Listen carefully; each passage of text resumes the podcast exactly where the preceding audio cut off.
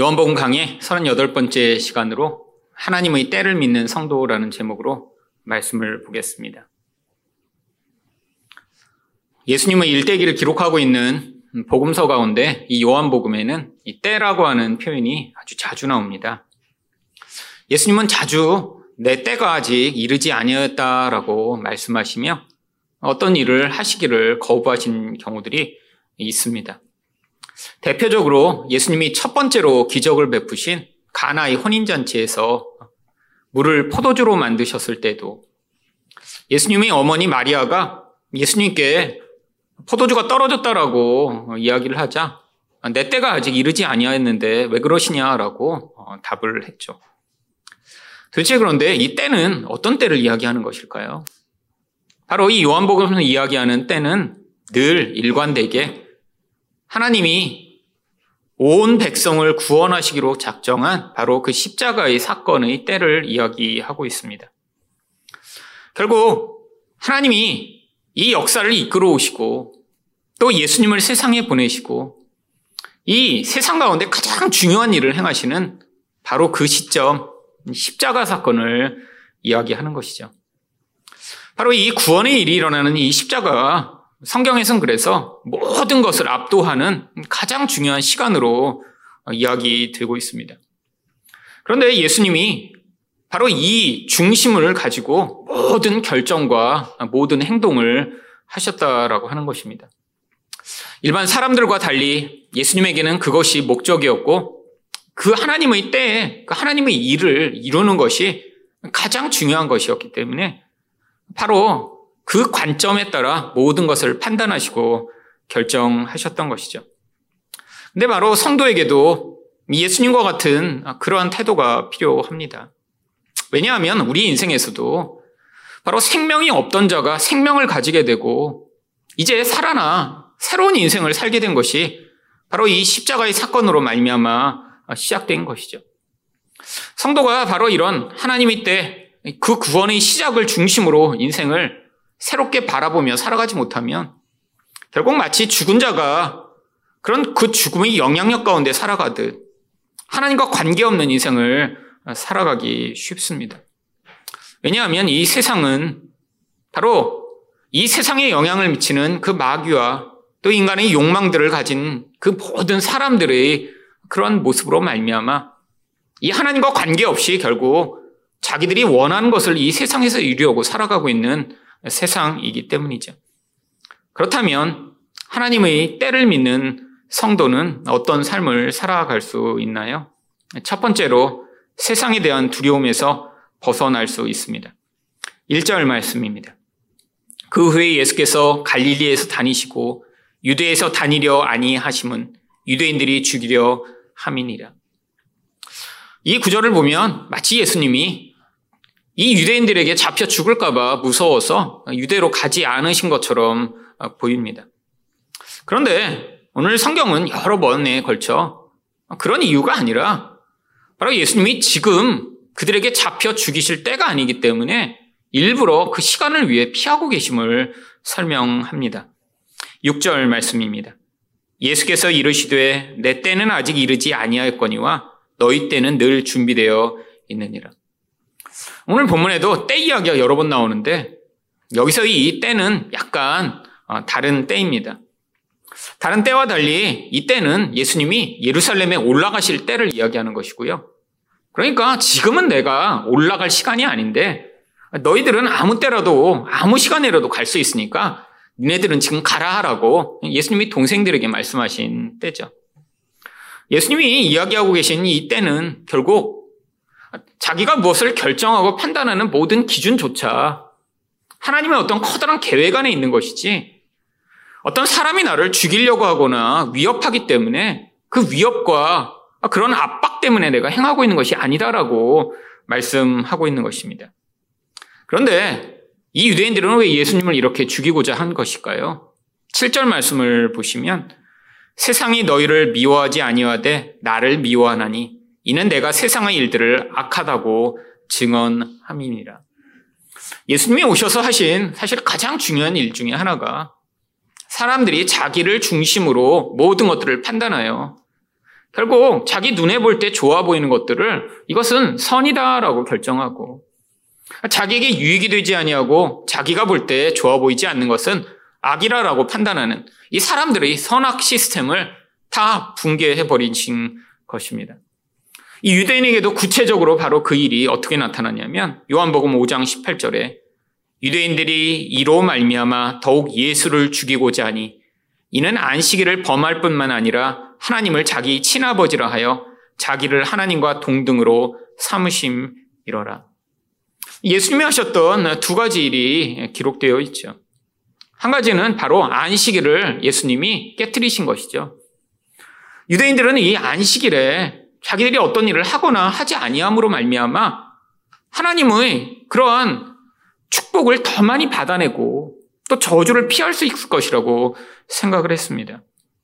이게 바로 하나님이 주신 율법, 이 율법을 종교화시킨 이 인간들의 판단과 결정으로 말미암은 것입니다.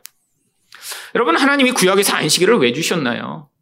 사실은 무엇을 하거나 하지 말라라고 우리 인생을 얼감에 힘들게 만들려고 주신 것이 아닙니다.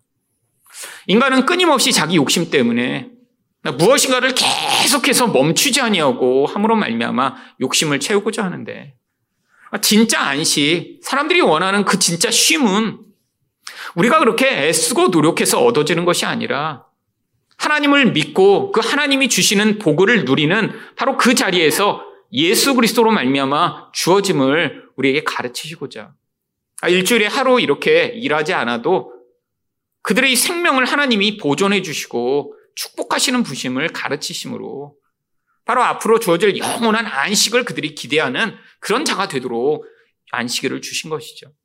근데 사람들이 왜 이것을 자꾸자꾸 더 구체적으로 뭘 해야 되나 하지 말아야 되나 하는 이런 율법으로 만든 것인가요? 아, 이렇게 해야 내가 다른 사람과 비교해서 얼마나 더 괜찮은 사람인가 이렇게 그 판단 기준을 삼을 수 있기 때문이죠. 인간은 끊임없이 하나님처럼 되고 싶은 욕구가 있기 때문에 자꾸 남과 자신을 비교하고자 합니다. 어떤 사람도 여기서 자유로울 수가 없죠.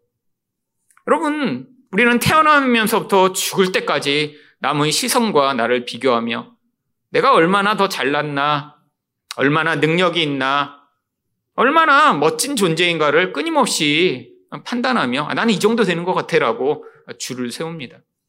근데 문제가 무엇이죠?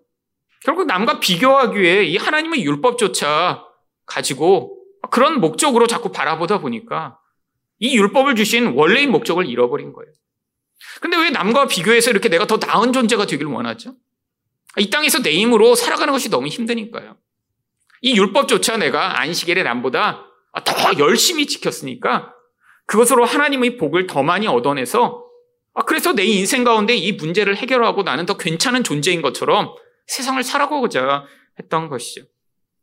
여러분, 이 안식일의 목적을 이해했던 많은 사람들이 아니 수천 년이 지난 다음에도 이 안식일을 주일로 이름만 바꾸어 마치 주일에 우리가 뭘 사 먹지 않고 일하지 않고 공부하지 않으면 하나님의 복을 받게 되고 아니 주일에 우리가 뭘 돈을 쓰거나 아니 주일에 공부를 하거나 일을 하면 하나님 것들을 싫어하셔서 저주를 내리신다라고 생각했던 경우들이 있었습니다. 아니, 지금도 그렇게 생각하고 있는 사람들이 많이 있죠. 여러분, 이게 인간의 잘못된 선악의 판단이에요. 하나님은 오직 예수 그리스도로 말미암아 우리를 복 주셔서 바로 이 안식이 이 땅에서 우리가 수고하고 무거운 짐을 진 자처럼 살아가는 그런 삶 가운데 우리가 예수 그리스도를 믿어 그분과 함께 동거할 때 바로 우리에게 참 안식을 주심을 가르치시고자 주신 것인데 안식일을 이름만 바꿔 주일에 우리가 뭐를 안 하면 하나님이 복을 주시고 우리가 뭘 하면 하나님이 우리를 진노하시고 벌을 주신다라고 생각하며 그것을 지키고자 애쓴다니요. 이게 인간이 벗어날 수 없는 그런 자꾸 남과 비교하여 내가 더 많은 것을 누리고자 하는 그 무서운 죄악의 근원에서부터 시작된 것이죠. 그뿐 아닙니다. 인간이 판단할 때 예수는 절대로 하나님의 아들이 가지는 모습을 갖고 있으시지 않았기 때문에 예수님이 자신이 하늘로부터 온 자다라고 말씀하셨더니 그를 죽이려고 한 것입니다. 만약에 이 유대인들에게 예수님이 아, 그런 로마 황제와 같은 그런 영광과 권세와 힘을 가지고 나타나셔서 아, 내가 하나님이 보내신 사람이야 라고 말씀하셨으면 아마 다 무릎을 꿇고 절하며 아, 우리를 구원하여 주소서라고 했을 거예요. 근데 그들이 판단해서 예수는 시골 총각에 불과했습니다. 아니, 이름도 못 들어본 어느 깡촌에 아니, 겨우고 몇십 가구 살고 있는 그런 시골에서 태어나 제대로 교육도 배우, 받지 못한 그런 청년이 나타나더니 아, 나는 하늘에서 왔다라고 이야기를 하니까 아, 저런 놈은 죽이자라고 이야기를 한 것이죠. 여러분 이게 바로 인간이 가진 선이었습니다. 아, 무엇인가를 하나님으로부터도 다른 사람과 비교해서도 내가 더 얻어 나는 더 괜찮은 인간이 되고자 하고 아니 눈으로 판단할 때 아, 내가 볼 때 별로 좋아 보이지 않는 그런 모습을 가진 인간은 절대로 하나님이 될 수 없다라고 판단하며 그것으로 예수를 판단해 자기들이 기준에 부합하지 않으니까 하나님의 아들을 죽이려고 했던 이 모든 태도요. 여러분, 예수님은 이런 살기가 가득한 그들 앞에서 어떻게 반응하셨나요? 결국 인간은 이런 사람들이 압박과 영향력에서 결국 스스로의 힘으로는 그것들을 이겨낼 수가 없습니다. 여러분, 우리도 얼마나 다른 사람의 시선에 따라 이 세상을 살아가나요? 아니, 우리 안에 우리조차도 내가 이 세상에서 괜찮은 존재이고 싶고, 아, 우월한 자가 되고 싶은 열망이 가득한데, 아니, 다른 사람들의 시선에 따라 내가 아, 그런 모습을 갖지 못할 때 얼마나 큰 좌절과 압박을 경험하나요? 근데 예수님은 그거에 관계없이 행하셨다는 거예요. 사람들이 다 잘못 생각하고 오해해서 심지어는 죽이려고 하는데도 그런 적대감에 관계없이 늘 하나님이 그의 인생 가운데 어떤 계획과 목적을 가지고 계신지에 따라 그의 모든 결정과 판단을 행하신 것입니다. 바로 8절에도 그래서 예수님이 이렇게 말씀하세요. 너희는 명절에 올라가라. 내 때가 아직 차지 못하였으니 나는 이 명절에 아직 올라가지 아니하노라. 여러분, 이게 예수님이 세상 가운데 사람들의 영향력과 사람들의 압박과 반대에도 불구하고 영향을 받지 않고 반응하실 수 있었던 중심적 태도입니다. 왜? 하나님 중심적으로 하나님이 가장 중요하게 여기는 그 관점에 따라 지금 내가 해야 될 일과 나의 인생을 판단하여 살아가는 것이죠. 여러분, 인간은 평행적 시간관 가운데 살아갑니다. 무슨 얘기냐 하면 인생은 과거, 현재, 미래 가운데 마치 기찻길을 달려가듯이 지금 흘러가고 있는 거예요. 이게 우리가 세상에서 늘 경험하죠. 여러분, 그런데 인간이기 때문에 할 수 없는 것이 무엇인가요? 과거로 돌아가는 거 할 수 없고요. 미래를 미리 볼 수 있는 것할수 없습니다. 여러분, 세상에서 근데 가장 놀라운 능력이 있다면 아마 이렇게 과거로 가거나 미래로 가서 과거를 바꾸거나 미래를 미리 아는 것이겠죠. 저도 누군가 정말 놀라운 능력을 이렇게 얻을 기회가 있어서 준다고 한다면 아, 이렇게 미래로 가서 미래를 알거나 과거로 가서 과거를 바꿀 수 있다면 훨씬 더 어떠한 능력보다 더 강력한 능력일 것 같아요. 우리 다 그런 생각하지 않나요? 아, 옛날에 그때 아, 내가 그때 그걸 했어야 되는데 아 그때 그 사람 만나지 말았어야 되는데 아니, 과거를 우리는 후회합니다. 아, 미래가 얼마나 알고 싶어요. 내년에 어떻게 될 줄 알았으면 지금 이렇게 살고 있지 않을 텐데. 그런데 이게 바로 우리가 직선적 시간관 가운데 살아가고 있는 우리의 모습이죠. 여러분 그런데 하나님의 시간은 우리처럼 이렇게 직선 가운데 흘러가지 않습니다. 하나님의 시간은 선형적이고 나선형적인 시간관 가운데 하나님은 모든 걸 바라보세요.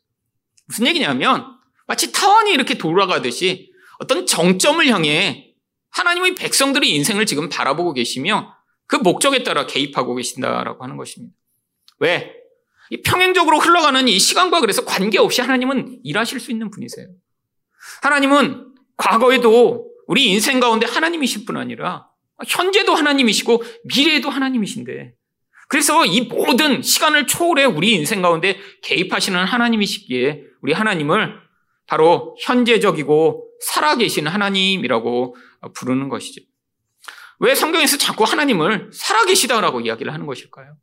바로 이 하나님이 인간처럼 시간에 매여 그 시간의 강력한 힘 가운데 통제받는 인간이 아니라 그들을 초월하여 하나님의 계획과 목적을 이루실 수 있는 분이시기 때문입니다. 여러분 그런데 우리 인생 가운데 바로 이 구원이라는 게 이 시간의 압박과 억압으로부터 우리를 자유케 할 수 있는 놀라운 기회인 것이죠. 왜요? 바로 이렇게 십자가 사건이 시간을 초월해 예수 그리스도로 말미암아 모든 인생에게 영향을 미쳤대.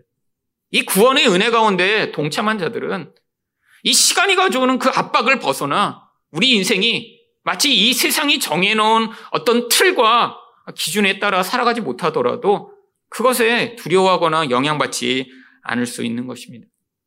여러분, 세상은 이렇게 마치 기찻길에서 시간이 흘러가듯 인생이 굴러가기 때문에 다 누구나 자기나 남을 바라보며 아, 이때는 이런 일을 해야 되고 이럴 때는 이 정도의 모습으로 살아야 되며 아, 그래서 나중에 이렇게 늙어 죽는 것이 아, 그렇게 축복이고 좋은 일이다라고 다 어떤 예측할 수 있는 틀들을 가지고 자기와 남을 바라봅니다.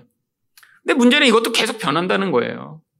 여러분, 제가 20대만 하더라도 나이 많이 결혼한 사람들은 많지 않았습니다. 보통 자매들이나 형제들이나 다 서른 이전에 대부분 결혼했죠. 근데 요즘은 여러분 20대에 결혼한 사람이 아주 오히려 드뭅니다. 오히려 다 30대에 결혼하는 것이 아주 일반적이 됐죠. 시간이 시대에 따라 계속 변해요. 근데 이런 상황 가운데 사람들은 다 자기 인생 가운데 자기가 생각하는 어떤 이 일직선 안에서 그림들을 다 그려놓습니다. 내가 학생 때는 이렇게 살고, 아, 내가 20대 때는 이런 삶을 살며, 30대, 40대, 50대, 60대에 이렇게 살아가는 것이 내 인생을 잘 사는 것이다. 근데 문제가 인생마다 다 다양한 곡선을 그리며 인생을 살아간다는 거예요. 내가 계획하고 목적한 시간과 과정에 그런 일들이 일어나지 않는 경우, 아니, 할 수 없는 경우, 뒤처지는 경우가 얼마나 많은가요? 그런데 우리는 세상 속에서 그것이 정답이라고, 그것이 전부인 것처럼 살아가니까 마치 내가 정해놓은 어떤 틀에서 벗어나고 그것이 뒤처지면 엄청나게 두려워하며 불안하게 생각합니다. 왜? 눈에 보이는 이 시간의 추간에서 우리는 벗어날 수 없는 존재라고 생각하니까요. 여러분, 그런데 예수님이 바로 이 영적 관점으로 자기 인생을 바라보며 하나님의 때를 맞춰 모든 인생을 살아가셨듯 성도의 인생 가운데도 이 구원이라고 하는 것은 우리에게 새로운 시각과 새로운 태도를 가지고 만드는 가장 중요한 기회입니다. 여러분, 성도의 인생은 사실 우리가 내가 정해놓은 이 틀 안에서 뭐 때가 되면 학교에 가고 결혼하고 직장 생활하다가 애 낳고 아, 그리고 애 키우다 나중에 늙어 죽는 그런 단순한 인생이 아니라는 거예요. 하나님이 우리 인생을 이 땅에 보내실 때는 성도의 인생은 그냥 역사상 수없이 많은 사람들이 그렇게 살다 죽었던 그 인생을 답습하기 위해 우리 인생을 보내신 것이 아니라 바로 그런 택한 자들이 이 땅에서 각자 어떠한 기회와 어떠한 상황과 어떠한 시간이 주어지던 그것을 통해 이 하나님의 구원을 완성하여 그 구원이 성취되는 것들을 경험하고 누릴 수 있도록 이 세상에 보내신 것입니다. 여러분, 우리 인생에서 이것이 우리에게 새로운 생명으로 말미암아 시작된 그런 기회라면 이제는 우리 인생을 새로운 시각으로 바라봐야죠. 여러분, 이게 더 중요한 것입니다. 살면서 그냥 뭐 남들이 살아가듯 아 그냥 학교 다니다가 뭐 20대가 되고 30대가 되고 나중에 성인이 된 다음에 아 죽음을 가져오는 그때 어떤 사람은 결혼하기도 하고 어떤 사람은 애 낳기도 하고 아 그러다가 나중에 늙기도 하고 아 그래서 다 죽어버리는 그런 똑같은 인생이라면 사실 이 성도의 인생은 얼마나 정말 아무것도 아닌가요? 여러분 하지만 하나님 백성에게는 그런 이렇게 살다가 죽는 인생이 것이 아니라 바로 이것을 통해 하나님이 우리를 어떻게 예수 그리스도를 닮은 자로 만드실까 하는 그 중요한 계획을 가지고 우리 인생을 바라보시며 바로 그 목적으로 우리 인생 가운데 벌어지는 모든 일들이 새롭게 재편성되기를 원하시는 것이죠. 여러분, 인생에서 그래서 우리가 두려워하고 걱정하고 불안해하는 많은 일들은 어쩌면 이 하나님 나라의 시각으로 바라보면 별것 아닐지도 모릅니다. 아니, 어쩌면 우리가 그렇게 걱정하고 두려워하는 그 일이 오히려 더 하나님의 관점에서는 우리 인생 가운데 더 중요한 일들을 만들어내시는 중요한 과정일 수 있다는 것이죠.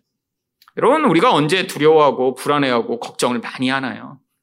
결국 내가 정해놓은 어떤 때에 무엇인가 이루어지지 않고 아, 무엇인가 성취되지 않고 내가 생각할 때 실패한다고 생각할 때 그렇게 두려워하고 걱정하는 것 아닌가요?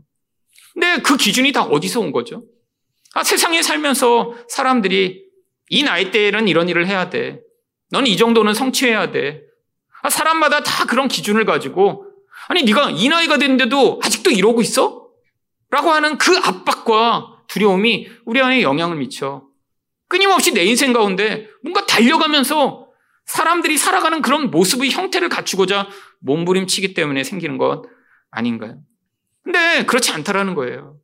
하나님은 우리 인생에 이런 실패, 이런 남들과 이 경험하지 않는 것 같은 과정을 지나가는 그 과정을 통해 오히려 하나님이 계획하신 이 구원을 완성하시고자 이 땅의 인생을 사용하고 계신 것입니다. 여러분, 우리가 이런 관점에서 우리 인생을 바라볼 때 오히려 이 땅에서 때로는 실패하고 때로는 좌절하는 일들이 오히려 하나님 나라의 구원을 이루는 훨씬 더 중요한 일이며 아니, 이런 관점에서 우리가 바라볼 때 그런 상황이 있을 때 하나님이 이 구원을 위해 그 일들을 사용하셔서 얼마나 놀라운 일들을 행하실지를 기대할 수 있는 것이죠. 여러분, 제 인생 가운데도 사실은 남들이 살아가는 일반적인 그런 여정을 거치지 않고 살았습니다. 아, 그래서 저도 엄청나게 두려워하고 걱정하고 힘들었던 적이 많이 있었죠. 여러분, 제가 20대 때, 제가 20살이 될 때, 그때 처음으로 결정했던 것이 아, 나는 30살 전에 결혼해야겠다라는 것을 결정을 했습니다. 그때 보니까 대부분의 사람들이 한 서른 전엔 다 결혼한 것 같아서 저도 서른 전에 결혼을 해야겠다라고 결정을 했죠. 제 인생 가운데 결혼은 굉장히 중요한 일이었습니다. 그게 중요해서 남들보다 기도를 많이 하기 시작했습니다. 매일매일 기도했어요. 결혼을 위해서. 만나는 사람도 없으면서 기도만 맨날 했더니 무슨 일이 벌어졌냐면 배우자에 대한 기대가 너무너무 높아져 버린 거예요. 성경 읽으면서 모든 좋은 구절은 다 뽑아내기 시작했습니다. 여자와 관련된 좋은 구절은 다 뽑아서 제 기도 제목에 어, 적기 시작했어요.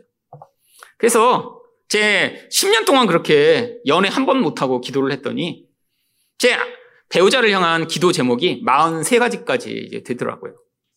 근데 그것도 뭐 43가지가 딱 끝난 게 아니라 그 하나하나가 다 아주 응축되고 압축된 거라 실제로는 한 100가지쯤 됐을 거예요, 아마. 근데 제가 20대 내내 한 번도 연애를 못 했습니다. 그러고 나서 30살이 됐더니요. 제 안에서 그게 엄청난 고통이 된 거예요. 왜냐하면 제 주변에 이제 많은 사람들이 뭐 연애도 다 하고 그리고 결혼도 하고 그랬는데 심지어는 저희 부모님까지 저를 향해 일승아 말 못하는 게 있으면 엄마 아빠한테 털어놔봐. 어떻게 이렇게 연애도 평생 한 번도 못하고 그렇게 사니? 도대체 무슨 문제가 있는 것 아니니? 저희 부모님까지도 이렇게 되게 걱정하시는 그런 상황이 됐어요.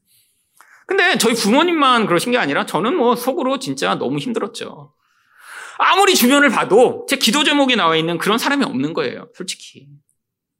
근데 이제 그 압박이 어디까지 됐냐면 뭐 부모님이 이렇게 하시는 건 집에서 제가 화를 내고 그러면서 다시 얘기하시지 말라고. 집에선 그러잖아요, 주로. 부모가 이렇게 뭐 결혼 얘기하시고 그러면 막 나도 화나는데 부모님까지 막 압박하고 그러니까 집에서 자주 화내면서 다시는 얘기하시지 말라고. 그러고 끝났는데 교회에서도 이 압박이 시작됐습니다. 그때 제가 대학부를 맡았는데 대학부를 맡은 서른 살 총각 이 전도사가 아무 사귀는 사람도 없고 그리고 자매들도 데리고 사역해야 되고 그러니까 자꾸 이제 위에서 볼 때 이상하게 여기기 시작한 것이죠. 그래갖고 목사님이 저를 부르더니 우리 김일승 전도사 이거 뭔가 이게 대학부 사역을 계속 하려면 뭐 결혼을 이렇게 하든지 뭐가 이렇게 있어야지 뭐 이런 식으로 계속해서는 안 된다고. 그때가 제가 신대원 3학년 때였습니다. 저, 제가 생각해도 되게 심각했어요. 이렇게 사다간 정말 제가 독신이로 영원히 이제 결혼을 못할까 이런 두려움도 엄청나게 컸고요. 그래갖고 이제 제가 이런 깊은 문제가 있고 너무 갈등이 심했기 때문에 하나님하고 이렇게 해결을 해야 되겠다. 제가 이제 어느 날 마음을 먹고 이제 그날이 바로 기말고사가 끝난 날이었습니다. 그래서 일부러 모든 학생들이 다 집에 갈 때까지 기다렸어요. 시험이 오전에 끝났어요. 학교에 아무도 없을 때까지 일부러 기다리다가 오후 2, 3시쯤 돼서 혼자 채플실에 올라갔습니다. 이 총신 신대원이 당시에 지금은 엄청나게 좋은 채플실을 지었는데 아, 그때는 이렇게 산에 임시로 양철 지붕으로 만든 채플실이 있었거든요. 그리고 사람이 없을 때 거기서 기도하면 양철 지붕과 이런 게 울려갖고 막 소리가 울리고 그래서 기도가 더 잘 돼요. 막 웅웅웅 막. 그리고 제가 거기서 일단 울기 시작했습니다. 너무 서럽고 슬퍼서. 하나님, 제가 스무 살부터 기도하기 시작했는데 이러시깁니까? 아니, 이렇게까지 치사하게 정말 내가 10년을 기도했는데 기도 응답 안 해주시고 이러시깁니까?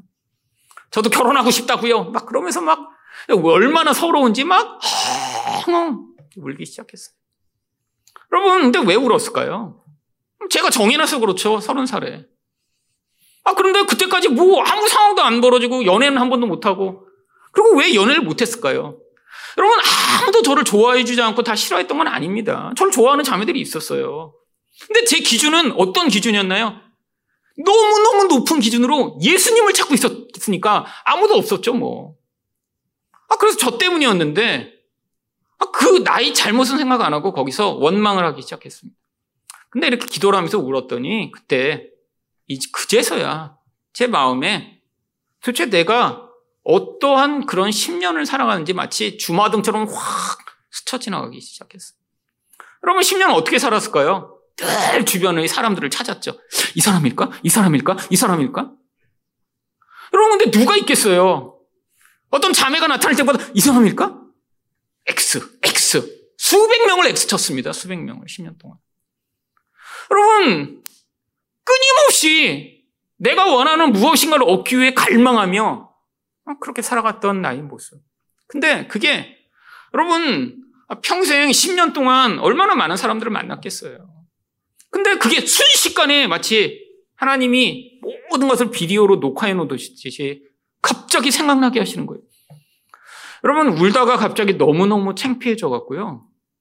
울음이 멈췄습니다. 왠지 아세요? 여러분 생각해 보세요. 10년 동안 내가 이 사람일까? 저 사람일까? 찾아다녔던 나의 그 하이에나 같은 모습이 마치 누군가 비디오로 찍어놨다가 제게 다시 보여준다니요. 너무너무 창피해서 하나님 앞에서 그때 제가 회개 기도를 시작했습니다. 하나님, 아, 저는 이 결혼하는 것이 내 인생에서 이렇게 중요하고, 아, 그래서 하나님도 내 결혼을 그렇게 중요하게 여기실 줄 알고 그렇게 10년 동안 열심히 기도하면 나에게 그런 보상을 주실 줄 알았는데. 아니, 그게 아니라 그 과정을 통해 내가 얼마나 내가 원하는 어떤 것을 얻고자 갈망하며 하나님마저도 내가 그 간절히 원하는 것들을 주어야 되는 그런 마치 내가 빚쟁이를 쫓아다니시지 그렇게 하나님 앞에서 것들을 요구하고 있으며 내가 정해놓은 때에 내가 원하는 것을 얻지 못해 아, 이렇게 하나님 앞에서 어, 행했던 모든 것이 얼마나 부끄러운 것인지 이제 깨달았다고 정말 몇 시간을 울었어요. 다 울고 기도하고 났더니 정말 깜깜히 아무도 없는 아 정말 그런 저녁 때가 되었더라고요. 근데 정말 그때 그날을 제가 잊지 못합니다. 왠지 아세요? 결국 이 세상을 살아가며 마치 이 유대인들처럼 내가 정해놓은 틀, 아, 내가 정해놓은 시간, 내가 정해놓은 나의 선을 하나님께 요구하며 그것들을 채우기 원했는데 그 근원 안에 무엇이 있었나요? 나의 욕심이 있었던 것이죠. 왜? 결혼해서 힘들지 않고 모든 완벽한 그런 사람이랑 결혼해서 모든 것이 내가 다 유익과 혜택을 누리고자 하는 그 무서운 이기성이요. 여러분, 결국 하나님은 제 인생 가운데 어쩌면 사실 20대 내내 한 번도 연애 못하고 어, 살았던 그러한 과정을 통해 제 안에 있는 그 갈망과 욕심을 드러내시고자 그 모든 상황들을 사용하신 것이죠. 여러분, 물론, 그리고 나서 이제 제 아내를 만나고 결혼도 했습니다. 근데 사실 제 인생 가운데 그 결혼을 했던 것이 중요한 것이 아니라, 아니, 이렇게 그 과정을 통해, 아, 진짜 내 안에서 어떤 것이 나를 움직여가며, 내 인생 가운데 내가 정해놓은 것들이 얼마나 잘못된 것인가를 깨달으며, 하나님 앞에서 이 모든 것들을 하나씩 내려놓는 이 과정. 여러분, 이것이 바로 제 인생 가운데 훨씬 더 중요했던 순간이라는 것이죠. 여러분, 우리 인생 가운데 하나님이 그래서 우리가 어쩌면 그렇게 간절히 원하고 어쩌면 내가 반드시 얻어야 된다고 생각하는 것들을 내가 원하는 때에 내가 원하는 모습으로 주시지 않을 때가 있습니다. 왜? 하나님은 우리 인생을 이 구원의 관점, 구원의 시간으로 바라보고 계신 것이죠. 아니, 내가, 내가 정해놓은 때에 무엇이 얻어져야 나는 좋을 것 같은데. 하나님은 그것을 통해 오히려 내가 우리 안에 있는 이 욕심과 우리 안에 있는 우상숭배를 내려놓고 이 과정을 통해 좀 더 예수님을 의지하고 좀 더 거룩한 자가 되도록 우리 인생의 시간을 지금 개입하고 만들어가고 계신 것입니다. 여러분, 이런 관점으로 우리 인생을 바라보면 인생 가운데 내가 원하는 것들을 얻지 못할 때 내가 원하는 것들이 당장 내가 원하는 모습으로 주어지지 않을 때에도 하나님, 이것을 통해 우리 인생 가운데 어떤 계획과 목적을 가지고 계신지를 찾아보며 바로 이 세상의 압박 가운데 우리는 영향을 받지 아니하고 자유로울 수 있는 하나님의 백성으로 살 수 있는 것입니다. 두 번째로 하나님의 때를 믿는 자는 어떤 삶을 살아갈 수 있나요? 자기 증명의 유혹을 이길 수 있습니다. 2절 말씀을 보겠습니다. 유대인의 명절인 초막절이 가까운지라. 유대인들은 3대의 중요한 절기를 지킵니다. 하나는 초막절이고 또 하나는 6월절이고 또 하나는 맥추절이죠. 이 초막절은 장막절이라고도 불리는 그런 절기인데 이 초막절은 이 광야에서 살았던 그 기간에 하나님이 이스라엘 백성들을 돌보시고 은혜를 베푸신 것들을 기념해 이 유대인들이 며칠간 이렇게 장막을 나뭇가지로 쳐놓고 그래서 그 초막절을 지키며 하나님의 은혜를 기억하는 시간입니다. 특별히 이 유대인 남자들은 이 초막절에 다른 절기도 마찬가지지만 예루살렘 성전에 와서 예배를 드리게 되어 있었죠. 그래서 지금 다 모든 남자들이 예루살렘 성전으로 지금 가야 되는 그런 상황입니다. 그런데 예수님의 형제들 동생들이죠. 동생들이 예수님께 뭐라고 이야기합니까? 3절입니다.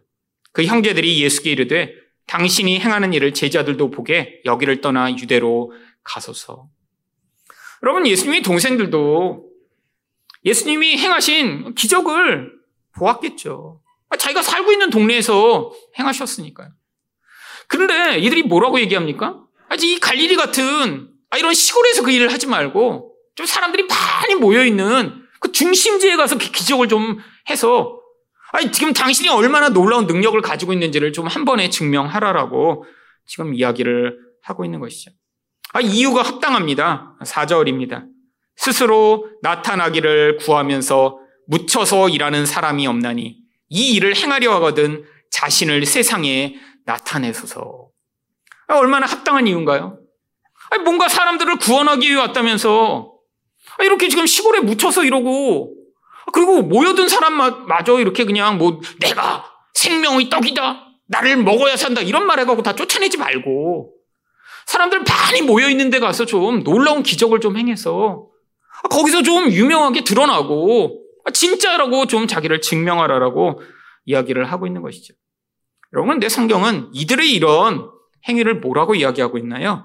5절입니다. 이는 그 형제들까지도 예수를 믿지 아니함일러라.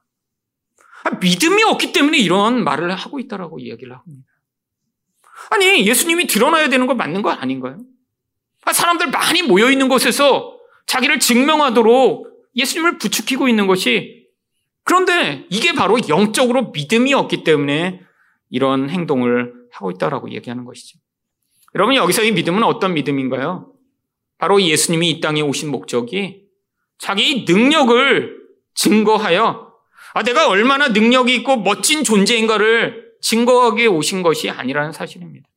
이 예수님은 바로 우리 죄를 사하시고 구원하시기 위해 이 땅에 오셔서 그 하나님의 뜻을 이루시기 위해 행하시는 분이시라는 걸 믿는 믿음이죠. 여러분, 이게 바로 하나님이 때를 받아들이지 못한 하나님이 어떤 목적을 가지고 이 세상을 움직여 나가시는지를 믿지 못한 사람들이 동일하게 가지고 있는 생각입니다. 왜? 여러분, 많은 사람들은 자기가 이 세상에서 언젠가 더 높아지고 자기 본질을 드러내며 멋지고 자랑할 만한 그런 존재가 될 것이라는 생각을 가지고 있죠. 여러분, 이것을 심리학적으로는 메시아 신드롬이라고 합니다. 이러면 모든 사람들은 원래 나의 모습은 이런 게 아니야. 나는 원래 더 멋진 존재이고 아니, 나는 더 괜찮은 존재인데, 지금 부모님 때문에, 아니, 내가 지금 이렇게 학교라는 이런 잘못된 틀 때문에, 아니, 세상을 나를 인정하지 못해서, 아, 기회를 갖지 못해 내가 진짜 어떤 사람인지 드러내지 못하고 있어 라고 생각하는 이모. 여러분, 이게 바로 메시아 신드롬이라는 거예요. 나를 더 괜찮은 존재로 생각하고, 언젠가 그것들을 증명할 그런 기회가 있을 것이라고 생각을 하는 그런 생각이에요. 여러분, 근데 이 메시아 신드롬이 모든 사람 안에 다 한 번씩 발현됩니다. 언제죠? 바로 사춘기 때요. 나는 특별한 존재야. 아, 나는 남과 달라. 아, 나는 그래서 다른 사람들이 나를 관심을 가지고 내가 어떤 존재인지 언젠가 알 그런 날이 올 거야. 여러분, 그런데 문제가 생깁니다. 아무리 나를 괜찮은 존재라고 스스로 생각하려고 해도 자꾸 약점이 보이는 거예요. 문제가 있는 거예요. 아니, 남들이 이렇게 멋있게 보이는 그런 모습이 내 안에 자꾸 없는 거예요. 여러분, 특별한 존재가 되고 싶은데 그렇게 되지 못하기 때문에 갖는 갈등과 고민이 우리 안에 싹트기 시작하죠. 여러분, 이게 더 악하게 발전되면 메시아 콤플렉스가 돼버립니다. 이 콤플렉스는 뭔 줄 아세요? 내가 그렇게 특별하게 뭔가 잘나지 못하더라도, 아니, 내가 남을 도와줘서 그 사람이 괜찮은 존재가 될 수 있도록 내가 구원할 수 있어라고 하는 이런 잘못된 반응을 하게 만드는 본질이 나타날 때 이게 메시아 콤플렉스가 되버려요. 그러면 이 메시아 콤플렉스를 가진 사람들은 굉장히 착합니다. 헌신해요. 근데 그 본질 안에 뭐가 있는 줄 아세요? 내가 이렇게 누군가를 잘 도와주면, 열심히 섬기면, 희생하고 끝까지 포기하지 않으면 저 사람이 괜찮은 사람 되겠지?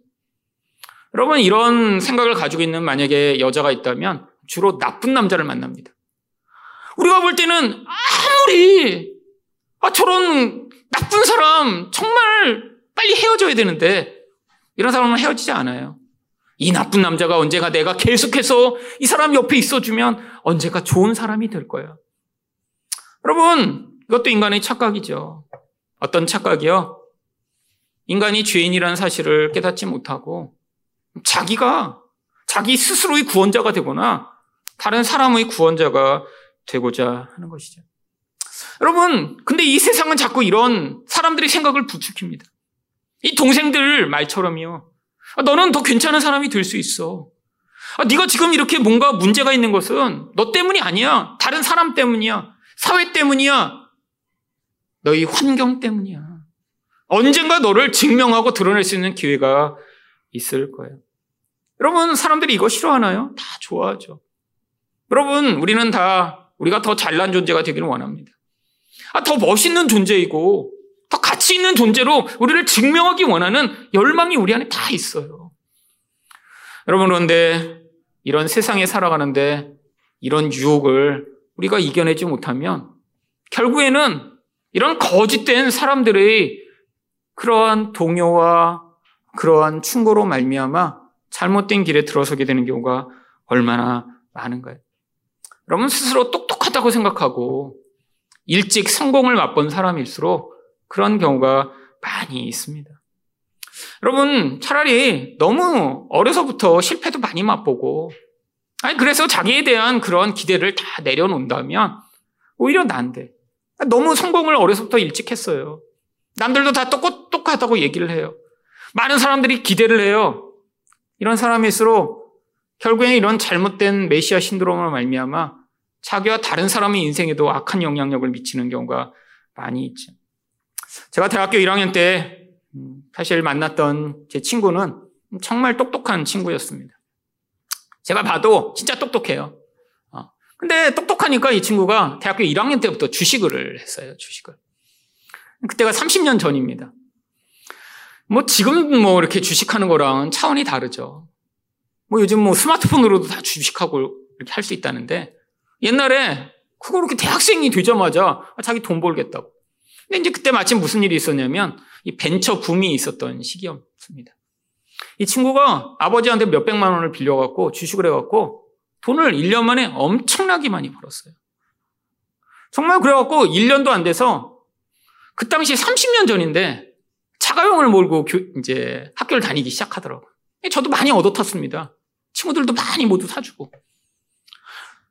주변에서 그래서 뭐라고 이 친구를 불렀냐면 생각해보세요. 19살 밖에 안 된 애가. 주식으로 수천을 벌어갖고 당시에 그렇게 여러분 수천만 원이면 아파트 한 채 가격이었잖아요. 그러니까 주변에서 주식의 신이라고 불린다고 그러더라고요. 주식의 신. 여러분 그 아버지가 자기 퇴직금 전부를 아들에게 맡겼습니다. 그래서 그리고 아버지 주변의 모든 친척들한테 돈을 다 끌어 모아서 수억 원이 넘는 돈을 이 친구한테 맡겼죠. 여러분, 근데 이 주식이라는 게 항상 그렇더라고요. 그렇게 돈 버는 사람이 잠깐 벌고 그때 그냥 멈추면 돈을 벌었는데, 오, 돈을 버네? 그래서 그 다음에 들어간 사람들은 이제 폭삭 망하는. 아버지한테 빌린 몇백만 원으로는 그게 몇천만 원이 됐는데, 그 액수가 수억 원이 되면서 들어갔는데, 이게 또 엄청나게 폭락을 했나 봐요. 결국에는 수년째 학교도 휴학하고 도망 다녔습니다. 아버지는 완전히 다 파산한 거예요. 그 가족과 친척이 전부 다 모두 다 몰아놓은 거예요. 그리고 그 친구를 보며 야 너무 처음부터 성공하고 똑똑해서 많은 사람들이 아 그렇다고 믿고 이 친구를 축켜 세우니까 아, 자기도 그게 전부인 줄 알고 뛰어들었다가 얼마나 많은 사람들을 불행하게 했는가. 여러분 이게 이 세상에서 많은 사람들이 살아가는 모습입니다. 아니 이 세상의 목적을 뭐로 보나요? 나를 더 부여하게 하고 기회가 있으면 더 성공하게 하고 나를 더 드러낼 그런 상황과 환경으로 이 세상을 바라보며 언젠가 이것을 증명할 수 있겠지. 여러분 그런데 하나님 백성에게는 하나님이 이 십자가의 사건으로 말미암아 정반대의 일이 일어나기를 원하시는 것이죠. 여러분 예수님이 이렇게 내 때가 이젠 차야 된다고 말씀하신 그 때가 언제인가요? 바로 요한복음 19장 30절을 보시면 여호와께서 신포도주를 받으신 후에 이르시되 다 이루었다 하시고 머리를 숙이니 영혼이 떠나가시니라. 여러분 여기서 이 다 이루었다가 모든 목적을 성취했다라고 하는 의미입니다. 어떤 목적이요? 바로 예수님이 이 땅에 오셨던 그 목적이에요. 여러분 바로 우리 인생 가운데 있는 이 강한 욕망, 나 자신을 증명하여 괜찮은 존재로 증명하고 싶은 이 욕구를 바로 이 십자가에서 하나님은 우리에게 이 예수 그리스도처럼 우리가 그 십자가의 능력으로 거기서 자유케 되기를 원하시는 것이죠. 여러분 구원받은 성도라면 그래서 우리 안에서 바로 이 십자가가 가져오는 새로운 은혜가 임해야 되는 것입니다. 모든 사람들은 다 자기를 증명하고 싶어 해요. 내가 어떤 사람인가 이 세상에 드러내고 싶어요. 여러분, 그런데 십자가는 우리에게 그게 아무 소용이 없다는 사실을 이야기합니다. 세상에서 우리를 증명하고 우리를 드러내는 게 그게 의미가 없다라는 거예요. 그럼 뭐가 의미 있어요? 바로 이런 우리가 드러내고자 하는 이 육신은 십자가에서 같이 못 박아 죽임을 당하며 하나님이 우리 안에서 시작하신 이 새 생명만이 의미 있고 가치 있는 것이기 때문에 오히려 이 세상에서는 우리가 낮아지고 부끄러운 자가 되고 아무것도 아닌 자가 되는 것이 괜찮은 존재로서 살아갈 수 있도록 하나님이 은혜를 부시는 거죠. 여러분, 모든 사람들이 다 그렇기 때문에 이 세상에서 마치 자기가 괜찮은 존재가 되지 못하면 부끄러워 끊임없이 이 세상에서 낙담하고 좌절하는 경우가 얼마나 많은가요? 여러분, 우리 안에서 근데 이 하나님의 시각으로 우리 인생을 바라보며 내가 원하는 나의 어떤 모습이 갖추어져 있지 않더라도 아니, 내가 그런 것들을 남들처럼 얻지 못하더라도 그것들을 하나님이 내 인생 가운데 행하시는 그 구원의 여정으로 받아들이며 그것들을 새롭게 받아들일 때 우리는 그런 이 세상의 압박에서 벗어날 수 있습니다. 여러분 이것을 믿는 것과 믿지 않는 것은 큰 차이를 가져와요. 여러분 하나님이 우리 인생 가운데서 어쩌면 아니 이런 구원이 놀라운 신비와 하나님을 더 깊이 의존하는 자리로 이끄시기 위해 아니, 우리가 그렇게 열망하고 기대하고 원하는 그러한 성공과 그러한 성취를 이루지 못하게 도와주지 않을 때도 있을 수 있죠. 아니, 하나님이 조금만 도와주시면 될 것 같은데, 얼마나 많은 경우에 그 조금의 도움이 임하지 않나요? 여러분, 살면서 얼마나 많은 유혹들이 우리 가운데 자꾸 일어나나요? 여러분, 근데 그 유혹에 넘어가는 사람들은 항상 어떤 사람이 넘어갑니까? 유혹하는 사람이 나빠서가 아니에요. 자기 안에 그 욕심이 있으니까 넘어가는 것이죠.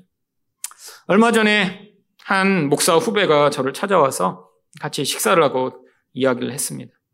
근데 그 후배가 저한테 그러더라고요. 아, 목사님은 이렇게 보니까 훨씬 더 유명해질 수 있는데 이렇게 간판도 없는 이런 교회를 만들어 놓고 여기서 도대체 뭐 하고 있는 거냐고. 아, 자기가 볼 때좀 아, 기회만 가지고 이렇게 드러낼 수 있는 뭔가를 가지면 아, 교회도 부흥하고 목사님도 유명해질 수 있을 것 같아. 자기가 면밀히 제 설교도 듣고 다 보니까 아, 왜 이런 기회를 잡지 않는지 자기가 너무 이상하다는 거예요. 그래서 제가 얼굴 보면서 얘기했어요. 그래서 유명해져서 뭐 할 건데? 유명해져서 뭐 할 건데? 뭐 그러다가 이제 대화를 끝냈습니다. 여러분, 근데 10년 전에 아마 그런 얘기를 들었으면, 어, 어떻게 하면 그럼 알릴 수 있지? 아마 이렇게 물어봤을 거예요. 어떻게 더 알려야 되지? 아니, 어떻게 해야 유명해질 수 있을까? 여러분, 근데 그게 뭐 나쁜 목적으로 이렇게 물어봤겠어요. 10년 전에는 그냥 제 안에, 아, 조금 더 많은 사람들이 이 복음을 듣고, 그래야 되니까 나도 유명해져야 돼. 라고 생각을 했겠죠. 여러분, 근데 그 10년 사이에 무슨 일이 있었나요? 바로 계명교회 지하실이라는 제 인생의 가장 귀한 시간이 있었죠. 여러분, 제가 미국에서 유학을 마치고 한국에 돌아와서 사실 그 2년이 제 인생 가운데 어떻게 보면 가장 비참한 시간이었습니다. 아니, 그렇게 기도 많이 하고 성경 많이 보고, 아, 정말, 그때를 위해 준비된 것처럼 한국에 들어왔는데, 제게 준비되어 있던 것은 남의 교회 지하실이었습니다.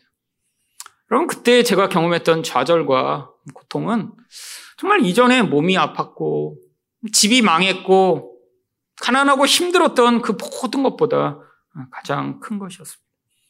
근데 왜 그렇게 힘들었나? 결국 2년이 지난 다음에서야 깨달았죠. 뭐 때문에 힘들었냐면, 저를 증명하고 싶은 욕구가 좌절돼서 그렇게 힘든 것이었어요.